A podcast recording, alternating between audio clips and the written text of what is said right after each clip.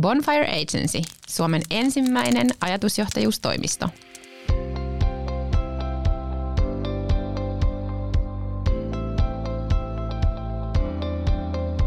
Moikka ja lämpimästi tervetuloa kuuntelemaan podcastia podcasteista, eli podisarjaa, jossa tutustutaan podcastin saloihin ja jonka tarkoituksena on jakaa konkreettisia vinkkejä podcastaamiseen. Eli jos mietit oman henkilökohtaisen tai yrityksen podcastin aloittamista, kuuntelet just oikeaa podcastia. Mun nimi on Johanna Keppo ja toimin Bonfire Agencylla asiakkuuspäällikkönä, vastaten muun muassa asiakkaiden podcast-projekteista. Toimin myös Podipodin toisen tuotantokauden hostina. Tervetuloa mukaan!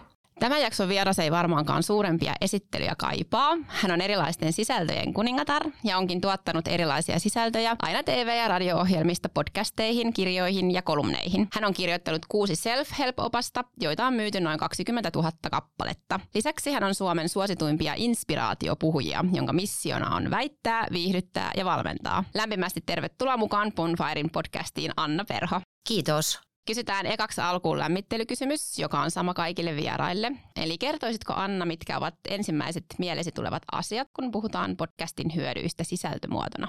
No ainakin se, että tämähän on ihan hirveän vapaata, että podcastissa voi tehdä ihan mitä vaan ja äänellä voi tehdä ihan mitä vaan ja sen takia mua vähän harmittaakin, että tätä mahdollisuutta alihyödynnetään ihan siis todella törkeästi, että nyt kun kuuntelee Riku Rantalan tekemää fantastista laiva laivalla tapahtuneista kuolemista kertovaa dokumenttisarjaa, jossa on kunnianhimoinen, mutta ei kuitenkaan mitenkään täysin ylivoimainen äänituotanto, niin se oikeastaan paljastaa sen, että, että miten laiskasti 94 prosenttia suomalaisista podcasteista tällä hetkellä tehdään. Eli enemmänkin voisi, ja se just on tämän välineen hienous. Todella hieno vastaus. Mahtava lähteä liikkeelle tähän keskusteluun tämmöisen vastauksen jälkeen. No sulla on myös itselläsi kokemusta podcastaamisesta, niin haluaisitko sä kertoa sun omista podcasteista, mitä sä oot tehnyt? Joo, mun ensimmäinen podcast muistaakseni oli semmoinen läpivalaisuniminen henkilöhaastatteluohjelma, jota mä tein ehkä 2016, 17, 18. Mä, mä en oikein enää muista itse niitä niitä vuosia, mutta läpivalaisu oli semmoinen klassinen pitkä henkilöhaastattelu, johon mä tein sitten semmoisia pieniä, voisiko sanoa inserttejä, joissa oli ikään kuin tämmöistä ääntä mun pään sisältä, että mitä mä ajattelin niistä haastateltavista. Ja se meni kyllä siinä mielessä ihan hyvin, että mut palkittiin vuoden radiotoimittajana sitten sen läpivalaisun ansiosta haluan alleviivata sitä, että siinä oli myös monta muuta ihmistä siinä tuotannossa mukana, joita ilman se ei olisi ollut mahdollista. Et siinä nähtiin kyllä aika paljon vaivaa siinä leikkaamisessa ja musiikissa ja kaikessa. Onko muita ollut sitten vielä? Joo, mä oon tehnyt useitakin tämmöisiä kaupallisia podcasteja, eli ihan siis toimittanut asiakkaille heidän toivomaansa sisältöä tai sieltä asiakkaan toiveista käsin. Sitten mä toimitan tämmöistä sijoitusovi-nimistä asuntosijoituspodcastia, jonka nimi on hyvä, koska se kertoo tyhjentävästi, mistä on kysymys. Eli siinä puhutaan hyvin tiukasti rajatusti asuntosijoittamisesta, ehkä hieman sijoittamista muutenkin sivuten. Sitten mä tein muutama vuosi sitten Jenni Pääskysaaren kanssa tämmöistä Perhoet Pääskysaari-nimistä podia ja nyt tällä hetkellä mulla on tuotannossa kaksi tämmöistä omaa juttua. Mulla tulee tuolta Trainers Housein kautta tämmöinen keskusteluohjelmasarja nimeltä Rajoilla. Ja se lanseerataan nyt tässä ihan lähiviikkoina, eli nyt me jutellaan tässä vähän ennen pääsiäistä. Se on myöskin hyvin, hyvin, hyvin klassinen formaatti. Siinä on tunti aikaa, yksi teema, 2-3 vierasta ja sitten syvennytään siihen keskusteluun. Sitten tulee myöskin videopodi tonne TH YouTube-kanavalle. Ja sitten mä pilotoin hyvän ystäväni ja entisen työnantajani Eero Hietalan, Aitomedian perustajan ja entisen luovan johtajan kanssa tämmöistä ajankohtaispodia, mutta se on tosiaan vasta pilotti, että siitä ei oikeastaan tiedä, että mitä siitä mahtaa syntyä vai syntyykö yhtään mitään. Vau, kuulostaa vaan inspiroivalta. Tää. Mä muistan siis Perhoet Pääskysaari-podcastin, jonka mä oon kuullut joskus joitain jaksoja, ja se on ollut mun ihan ensimmäinen kosketuspinta podcasteihin mm-hmm. oikeasti. Ja niin kuin, että se oli ensimmäinen, minkä, mitä kuuntelin. Muistan vielä, että siivosin kotona ja kuuntelin. Yes etin jonkun niin podcast ja löysin tämän ja tuon mä haluan kuunnella ja sitten mä kuuntelin. Nyt muistan tämän hyvinkin. Joo, toihan on muuten yksi podcastin parhaista puolista, että sä voit tehdä samalla jotain muuta ja olla silti niin kuin ajatukset kiinni jossain mahtavassa sisällössä, podissa tai kirjassa. Joo, tämä on just se yksi syy, tai ehkä suurin syy, minkä takia ne on mulle tosi, tosi ra- rakas sisältömuoto. Ja tykkään muuten tuosta videoformaatista myös tosi paljon, mitä nyt on alettu ottaa mukaan podcasteihin, että tehdään myös videoformaattia. Niin musta se on vähän hämärä. Mä en ensin tajunnut, että miksi tota sijoitusovea ruvettiin tekemään sillä tavalla. Mä sanoin, että mi- miksi me kuvataan, kun tämä on podcast eli audiotuote, mutta sitten olen näin boomerina oppinut, että itseäni nuoremmat henkilöt jostain syystä löytää ne ilmeisesti niin kuin löytää ne paremmin sieltä tuubin kautta. Ja nyt olen suostunut tähän kehitykseen. Minä myös boomerina olen kuullut tämän vasta vähän aika sitten. Kyllä, se oli mullekin vähän ehkä vaikea hahmottaa, että minkä takia just niin kuin podcastia tehtäisiin videona, että miksi sitten vaan tehdä videoa, mutta näin mm. se vaan on.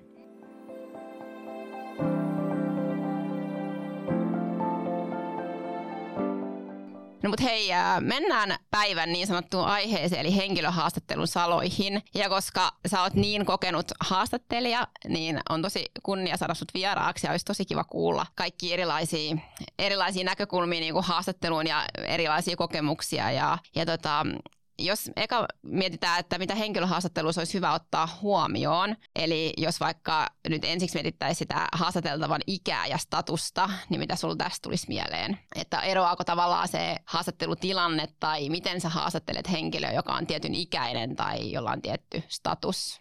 Mä en ehkä välttämättä ymmärrä tuota kysymystä, koska jos kyseessä ei ole tosi pieni lapsi mm. tai ehkä teini-ikäinen, niin mä en itse niin kuin – kykene tälleen nopeasti näkemään, että mitä merkitystä sen ihmisen iällä olisi. Et kun mä lähden suunnittelemaan haastattelua, niin kyllä se kaikkein ensimmäinen ihan kaikkein ensimmäinen asia on se, että, että mihin mediaan tätä tehdään ja kuka on tämän kohderyhmä. Eli lähdetään sieltä lopusta alkuun, että mikä olisi hyvä lopputulos tästä haastattelusta. Ja sitten kästetään sen mukaan ja käsikirjoitetaan ja haastatellaan.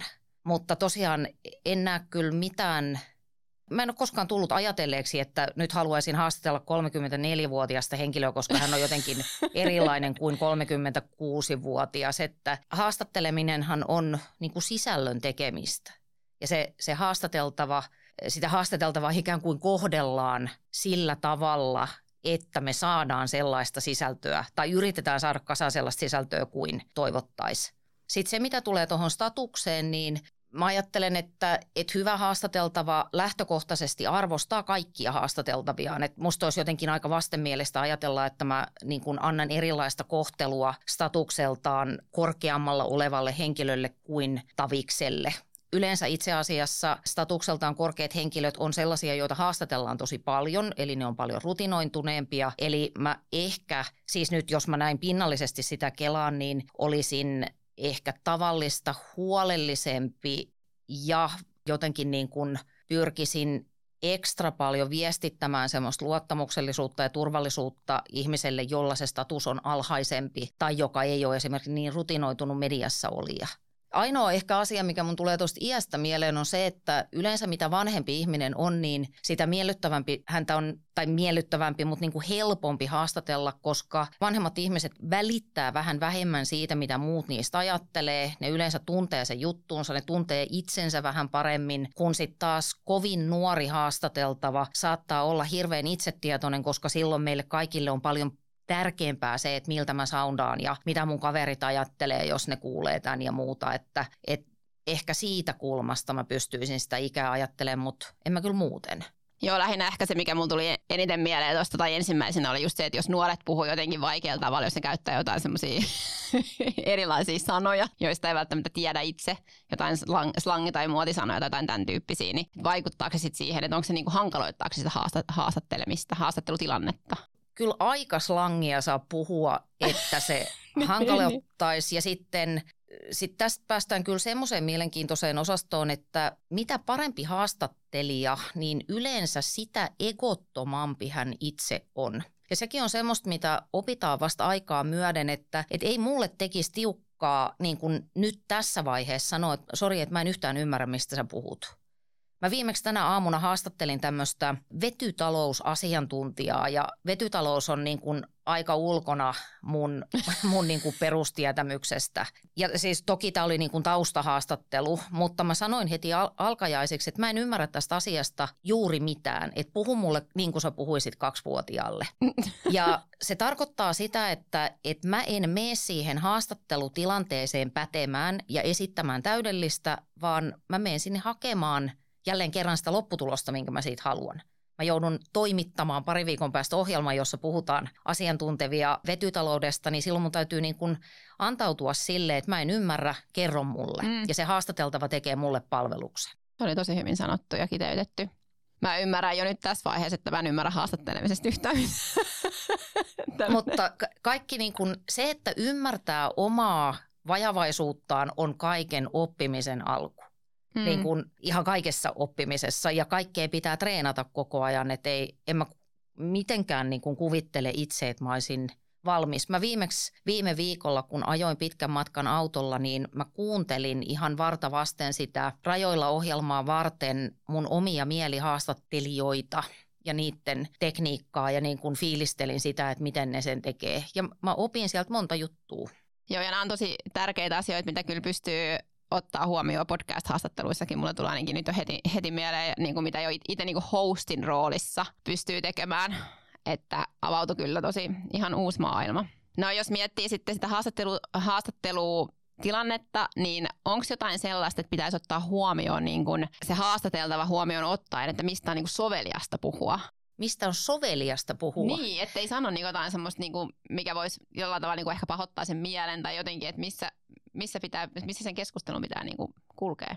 No Suomi on vapaa maa ja meillä on sananvapaus ja sitten me ja sitä kyllä siis käytetään aika railakkaasti tänä päivänä. Riippuu tietysti et vähän siitä, että minkä tyyppistä sisältöä ollaan tekemässä. Et tehdäänkö me niin kuin tämmöistä viihteellistä hyvän mielen radion iltapäiväshouta, jossa kaikki kaikessa on se tunnelma, vai haluanko mä oikeasti saada siitä haastateltavasta ulos jotakin sellaista, joka jälleen kerran palvelee sen ohjelman tai sen kohderyhmän tarkoitusta. Sanotaan, että tehtäisiin vaikka tiukkaa poliittista haastattelua vaikkapa, että Sanna Marin miksi me ei olla jo Natossa. Niin ei siinä kauheasti voi ajatella, niin kuin, että mikä tässä on soveliasta ja kenen kulmasta. Että vaikka sitä haastateltavaa tulee aina arvostaa, niin – se ei tarkoita sitä, että me mennään niin kuin hänen ehdoillaan. Että journalistin säännöt jo sanoo, että sitä toimituksellista valtaa ei saa luovuttaa sen toimituksen ulkopuolelle, mutta totta kai mä ymmärrän, että jos me ollaan tekemässä vaikka jotain tämän tyyppistä keskustelupodcastia tai mennään tästä vielä viihteellisempään suuntaan, niin silloin mun mielestä me astutaan ulos sieltä journalismin karsinasta. Tai jos ajatellaan, mä olin monta vuotta tekemässä radion aamusouta, kaupallisen radio, jolloin tehdään puhtaasti viihdeohjelmaa ja siellä aika usein useinkin niin kun mietin sitä, että millaista se rajankäyttö on siinä, että, että milloin me ollaan siellä journalistisessa kulmassa ja milloin me ollaan ihan vaan tekemässä viihdettä, jolloin ne reunaehdot on paljon kuin löysemmät. Toki podcasteja kuunnellaan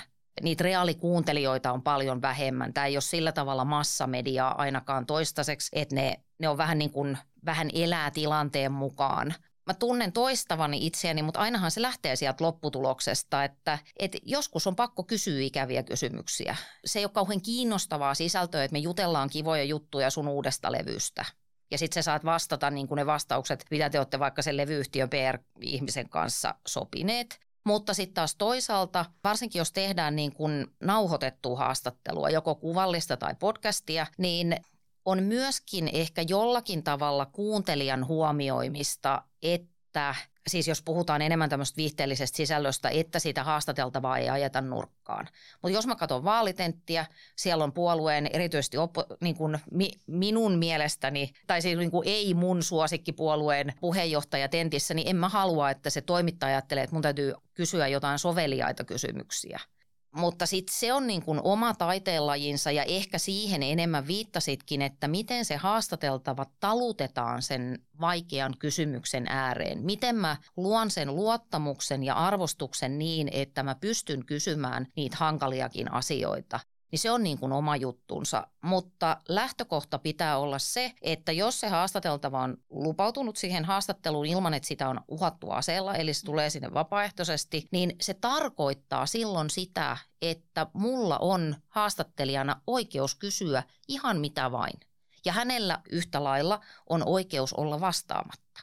No mitä sitten, eh, kun miettii sitä haastattelutilannetta ja ehkä välttämättä tämä on taas asia, mitä sä oot tullut ajatelleeksi, mitä mä tälleen sitten taas kokeneet, kokemattomampana haastattelijana ehkä ajattelen, niin se haastateltava luonne, että jos on tosi semmoinen niinku vähäsanainen, että e, ei niinku oikeasti meinaa saada niinku mitään irti versus sit se, että ne vastaukset tosi tosi pitkiä, siinä kestää päästä edes siihen itse asiaan, niin onko tässä jotain tarviiko jotain tiettyjä taitoja, että pystyy niinku saamaan vähäsanaisesti enemmän irti ja päinvastoin?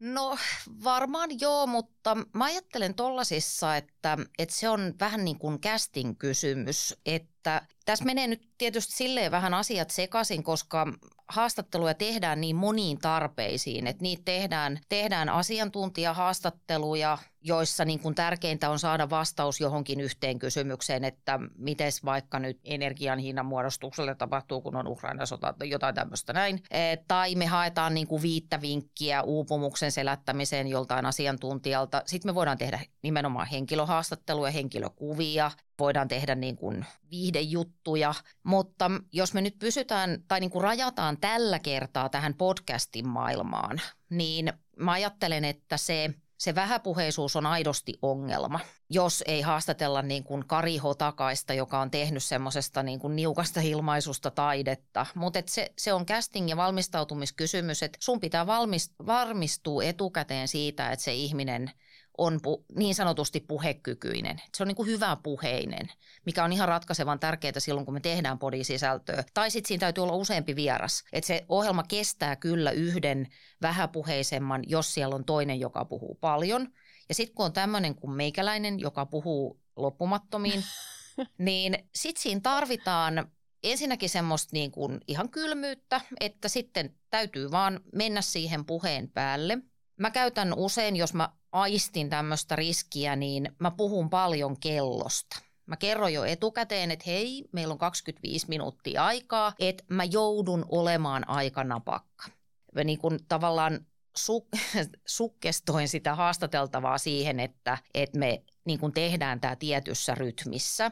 Mä saatan käyttää ihan siis elehdintää, ja jos ei mikään muu auta, niin sitten täytyy puhua päälle. Kyllä mä silläkin olen ajoittain tehnyt, se ei ole kauhean tyylikästä, mutta me ollaan palvelemassa jälleen kerran niin kuin sitä vastaanottajaa ja sitten mä oon sen verran tehnyt editoijien kanssa töitä, että mua mun käy niitä ihan hirveästi sääliksi, jos sieltä täytyy leikata niin kuin tunti pois sitä matskua. Että, ja sekin on semmoista, minkä oppii niin kuin tekemällä, että sä opit arvostaa niiden, niiden muiden työtä. Ja sitten mä saatan käyttää tämmöisiä ilmaisuja, että hei, että nyt kun meillä on tässä vielä kolme minuuttia jäljellä, niin kertokaa kaikki yhden twiitin mitäs, mitä olette tästä mieltä. Tai nyt meillä on tosi vähän aikaa, että kerro tosi lyhyesti. Eli että mä itse kerron ja viestitän sitä koko ajan, että puhun lyhyemmin.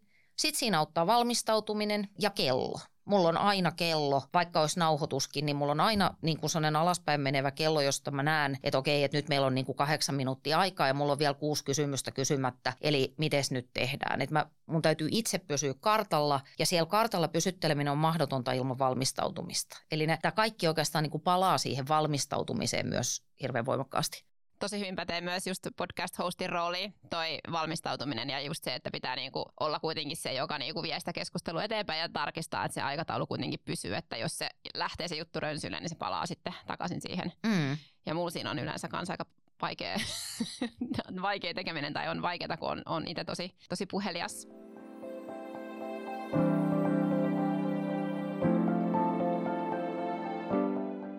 Mutta sitten jos äh, kun valmistaudutaan siihen haastatteluun, puhutkin valmistautumisesta, niin se taustatyön merkitys, niin kun sä haastattelet jotain henkilöä, niin minkälaisen taustatyön sä teet? Olisi tosi kiva kuulla.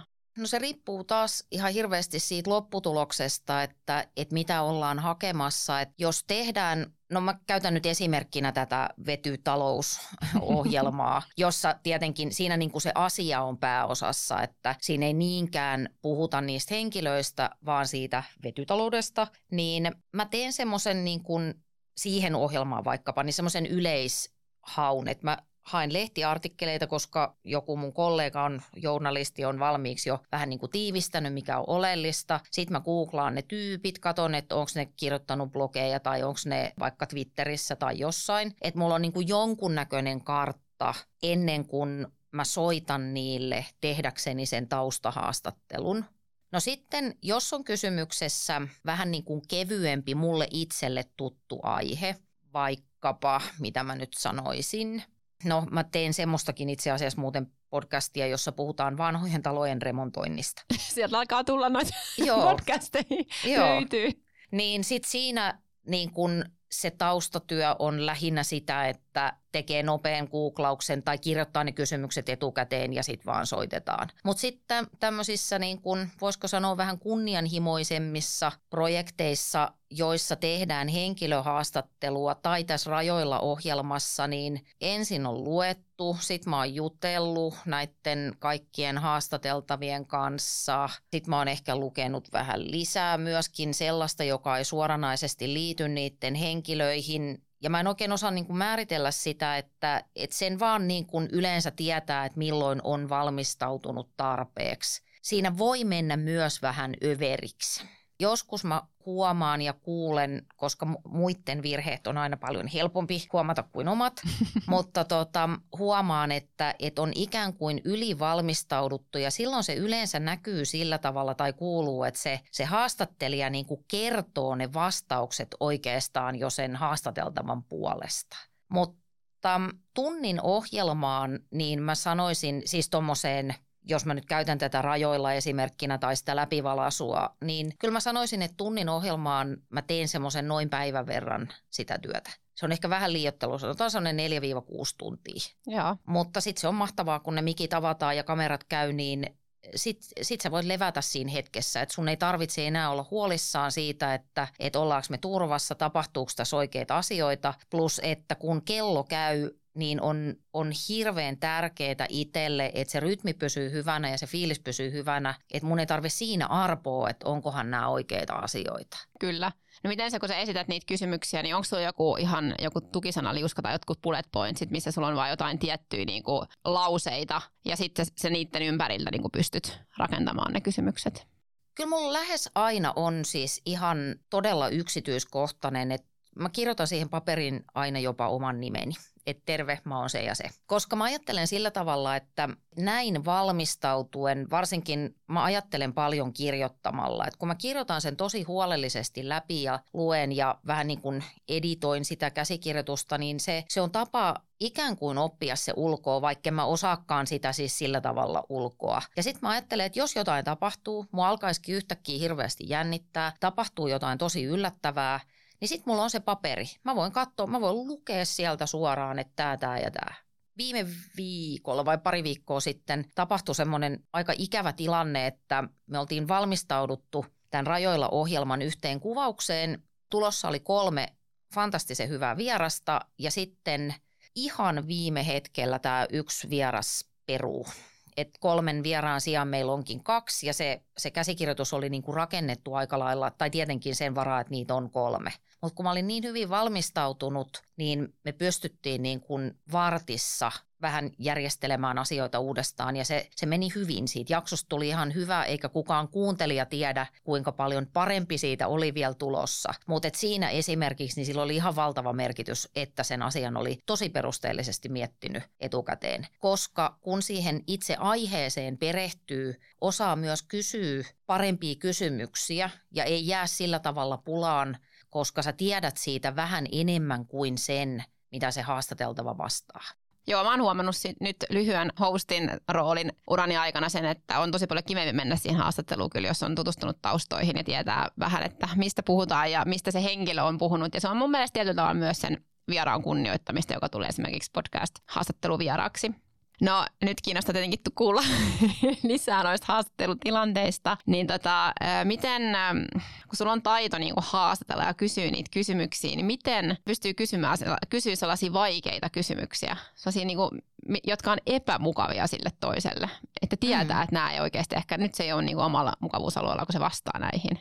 Joo, toi epämukava on, on hyvä, hyvä termi mun mielestä tai hyvä määrittely. Kyllä se lähtee siitä, sekin palaa mun mielestä siihen valmistautumiseen, että se on mun mielestä usein luottamuskysymys. Että millaisen luottamuksen mä kykenen luomaan sen haastateltavan kanssa tässäkin on sitten taas, nämä on aina näitä, että, tai niin kuin palaan jatkuvasti siihen, että millaista, millaista ohjelmaa tällä kertaa tehdään, mutta että jos mä nyt ajattelen vaikka näitä henkilökuvia ja tämmöisiä, niin silloinhan mä käyn jo etukäteen niitä läpi, että ne tietää sen, että se vaikea asia on tulossa sinne. Tai sitten voidaan ajatella, että että niin kun, kyllähän yleensä jo se, se ohjelmaformaatti itsessään kertoo, että minkä tyyppisestä tekemisestä on kysymys. Et sanotaan, mun mielestä yksi Suomen parhaista haastattelijoista on Jussi Heikelä. Oli pitkän aikaa Radiorokin aamuhosti. Hän on fantastisen hyvä haastattelija. Ja korporaation, siis ohjelman nimi on,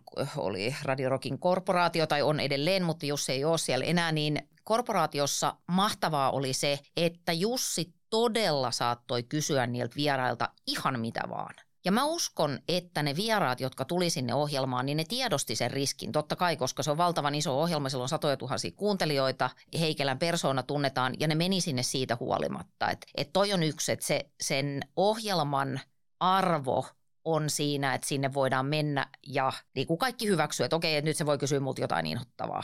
Mutta sitten, jos me tehdään tämmöistä, miten mä sanoisin, ehkä tämmöistä niin kuin hyvän mielen juttua tai sitten tämmöistä niin kuin keskustelua, mitä vaikkapa tämä rajoilla on, jossa me kaikki tiedetään, että nämä on vakavia aiheita, niin sitten siihen täytyy tulla se luottamus jo etukäteen. Itse ainakin mä pyrin olemaan todella avoin. Ja mä oon sanonut haastateltaville välillä, että sun ei kannata tulla tähän ohjelmaan. Että su, mä oon joskus jopa sanonut, että sun ei kannata kertoa tota, että älä tule. Tai sitten olen saattanut sanoa, että mä tulen kysymään tästä ja jollet sä on niin vielä valmis puhumaan tästä, niin no hard feelings, älä tuu. Koska sitten se on ihan, se on kaikkien ajan tuhlaamista. Että mä, mua ärsyttää henkilökohtaisesti hirveän paljon se, että ihmiset suostuu juttuihin – haastattelupyyntöihin, mutta sitten ne ei kuitenkaan halua puhua siitä aiheesta. Se on musta epäreilua kaikkia kohtaan ja se, se ei ole kiva myöskään heille. Usein, en aina, mutta usein mä lähetän kässärit ihan sellaisenaan etukäteen, että saa valmistautua. Pari viikkoa sitten mulla oli semmoinen tilanne, jossa haastateltava tuli aamulla kuvauksia ja sanoi, että hän ei ole nukkunut yhtään koko yönä, että ensimmäinen kysymys on niin paha se on niin kuin kamala. Ja mä tiesin sen. Mä, mä ymmärsin täysin, miksi se oli hänen mielestään kauheita ja sitten me juteltiin siitä. Sitten mä sanoin, että no mikä sun mielestä olisi pahinta, mitä tästä voisi tapahtua, mitähän muuta. Ja sitten kun me siinä juteltiin siis viisi minuuttia, niin hän kykeni tuomaan siihen omaan vastaukseensa semmoisia elementtejä. Tämä on nyt vähän hämärästi kerrottu, kun en mä viitti kertoa, mistä on tarkkaan ottaen kysymys, mutta sitten se rentoutui niin kuin sillä. Että semmoinen, semmoinen niin yllättäminen tai salailu tai maton jalkojen alta vetäminen, niin se on vain tietynlaisten ohjelmien juttu. Mutta jos tehdään tämmöistä niin kuin jutustelevaa, kivaa, tämmöiseen yhteiseen päämäärään perustuvaa ohjelmaa, niin silloin siinä täytyy kyllä niin kuin olla kauhean rehellinen itse. Ja myöskin sitten päästään siihen ekojuttuun, että sitten täytyy olla valmis myöskin siihen, että, että aina se oma casting-arvaus ei niin kuin osu, osu lankulle niin sanotusti, että täytyy vaihtaa. Mä oon häkeltynyt näistä, Anna, näistä vastauksista, koska siis tuolla on niin paljon asioita, joita mä niin näen, että pätee niin kuin, niihin asioihin, mitä mä oon oppinut niin podcastien kautta. Mutta sitten noin on kuitenkin semmoisia, mitkä, mitkä pätee tietenkin muihinkin haastatteluihin, mutta toi niin noin yhtenäväisyydet ja just toi luottamus, mikä tuolta nousee, ja toi aitous, ja toi, että pitää saada sen niin kuin luottamus sen haastateltavan kanssa, niin nämä on semmoisia asioita, joita mä oon miettinyt, ja me Bonfirella pohditaan paljon niin podcastien tekemisen yhteydessä, ja on tosi mahtavaa, että ne nousee tässä keskustelussa. Ne on siis upeita vastauksia. No nyt jos kysyt, kysyttäisiin vielä tähän loppuun, että jos sun pitäisi antaa vaikka kolme vinkkiä, niin kuin vaikka, että haastattelun, tai näin tulet hyväksi haastattelijaksi, mm. tai ota, ota huomioon nämä asiat, kun haastattelet, niin mitkä olisi kolme semmoista niin kuin, tärkeintä? No varmaan semmoinen yksi tosi toimiva juttu on se, että et benchmarkkaa, että niin kuin kuuntele, katsele tosi paljon tyyppejä, jotka on sun omasta mielestä hyviä haastattelijoita. Kyllä mä oon tehnyt ihan todella järjestelmällisesti niin, että, että mä oon, olen katsonut ja kuunnellut mun suosikkeja ja tota, joskus nuorempana, niin mä oon ihan siis kirjoittanut niitä auki nähdäkseni, että mitä siellä tapahtuu.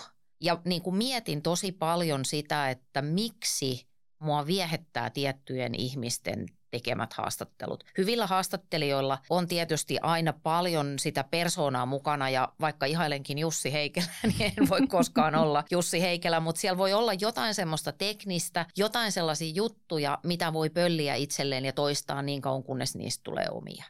Sitten toinen on se, se valmistautumisen merkitys, että sitä ei, ei voi ylikorostaa. Että vaikka mä sanoinkin tuossa aikaisemmin, että joskus voi ylivalmistautua, niin kyllä se on niin kuin yksi kerta tuhannesta kuin se riski näyttäytyy, että kaikkein yleisin mun mielestä haastatteluissa tehtävä virhe on just se, että siihen ei viitsitä niin kuin paneutua yhtään.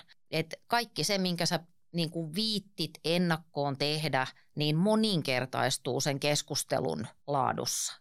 Ja sitten kolmas on rajaaminen mieti ihan tietoisesti, että kenelle mä tätä hommaa teen kuka tällä kertaa on se mun sisäiskuulija, että semmoinen niin kaikkea kaikille ajatus, niin se ei toimi missään mediassa eikä viestinnässä. No okei, nyt tulee vielä neljäs vinkki, mutta pakko sanoa, kun mulle tuli nerokas lause mieleen, joka ei ole mun oma lause, mutta en kyllä muista myöskään, kenen se on. Että viestinnän ainoa merkitys on siinä vastauksessa, jonka sä saat. Eli hyvä haastattelija kirjoittaa sen käsikirjoituksensa niin huolellisesti, että se saa sen tarinan, minkä se sillä kertaa on hakemassa. Mä lähden tekemään, että jos mä teen tämmöistä niin kuin pitkää kässäriä, niin mä mietin ensin, että minkä tarinan mä haluan kertoa. Ja sitten mä kirjoitan ne kysymykset siihen. Ja se on se niin sanotusti se vastaus, jonka mä saan. Ja sepäs ei olekaan sitten ihan niin kuin, se ei ole maailman vaikeinta, mutta se ei ole myöskään ihan helppoa, että se vaatii niin kuin vaivan näköä. Eli kyllä se niin kuin vaivan näkö sitten varmaan at the end of the day on aika avainasemassa. Mahtavaa. Mä luulen, että tähän on ihan loistava lopettaa. Tuossa tuli tosi hyvät kiteytykset ja siis miljoonat kiitokset. Me saatiin tosi Kiitos. paljon tästä kaikkea sisältöä meidän mahtavaan podcastiin ja tosi paljon kiitoksia, että ehdit tänne vieraaksi. Ei mitään, my pleasure. Moikka.